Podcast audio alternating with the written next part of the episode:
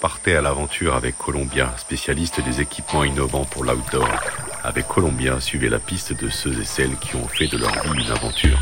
Oh là les évadés, il aurait aujourd'hui 72 ans. Malheureusement, Thierry Sabine nous a quittés trop tôt. Pour la plupart, c'est à Alger que se fait la prise de conscience. Cette fois, ça y est, il court Paris-Dakar, le plus dur rallye du monde, avec une seule idée en tête, arriver à Dakar. Thierry voit le jour en 1949 à Neuilly-sur-Seine. Son père Gilbert est un chirurgien dentiste réputé du Touquet. Ça sera d'ailleurs sur ce sable euh, que Thierry va faire ses premières armes en tant qu'organisateur de courses. Avant de devenir l'homme du Dakar, Thierry Sabine suit les cours de l'école des métiers de la communication et décroche son diplôme d'attaché de presse au tout début des années 70, époque pas de def et cheveux longs, Thierry devient pilote de rallye avec papa comme copilote. Piqué par le virus du pilotage, il entame en 71 une carrière sur circuit qui va durer jusqu'en 1983. Embauché en parallèle par la ville du Touquet comme attaché de presse, il a pour mission de trouver des activités attractives pour animer la période hivernale. Il crée alors en 1975 l'Enduro du Touquet avec en bonus le crachin de la Côte d'Opale. Ici, le Touquet, où vient de se terminer le sixième Enduro des Sables, une épreuve considérée comme la plus grande épreuve européenne, la plus grande course européenne de tout terrain.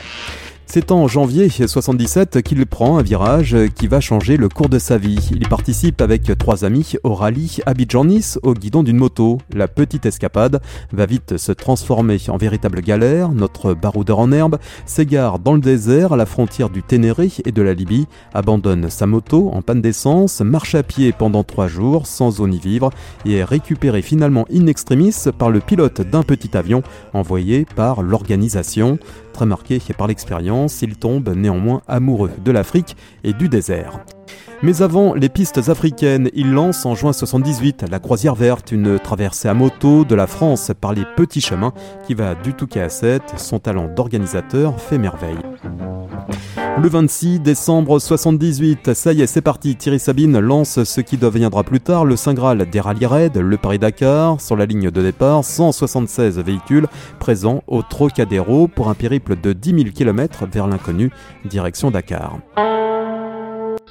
Dernier chapitre de l'actualité, l'actualité sportive. Une grande aventure a commencé ce matin pour 176 pilotes d'auto et de moto qui ont quitté Paris pour Dakar. 8500 km d'un rallye qui leur fera traverser l'Algérie, le Mali, le Niger et le Sénégal. 176 concurrents, donc, dont la moitié en moto. Les deux roues sont d'ailleurs favoris avec surtout Christian Denoyer, champion de France de trial. Du côté des voitures, Jacques Privé et Cyril Neveu ont remarquablement préparé ce Paris-Dakar et ils seront sans doute bien placés. En tout cas, la difficulté de cette épreuve rend tout pronostic particulièrement hasardeux. Nous parlerons souvent de ce Paris-Dakar dans notre journal car une équipe de TF1 avec Jean-Pierre Chapelle et Jean-François Dunac tente l'aventure et nous fera vivre au fur et à mesure le déroulement de cette course. Mais l'aventure connaît un épisode tragique en 86. Thierry Sabine, le chanteur français Daniel Balavoine, la journaliste Nathalie Audin, le pilote François-Xavier Bagnouf et le technicien radio Jean-Paul Le Fur trouvent la mort dans un accident d'hélicoptère en plein Ténéré. 14 janvier 86, 19h30. Le Dakar perd son guide. L'hélicoptère qui transportait Thierry Sabine s'est désintégré. Le choc avec la dune a eu lieu à 8 km de Gourmara-Rousse, un petit village malien sur les bords du Niger. Aujourd'hui, le Dakar continue, mais sans voir malheureusement le lac rose. De l'Amérique du Sud à l'Arabie Saoudite, le rallye légendaire s'exporte à coups de billets verts. L'époque a changé, l'aventure aussi.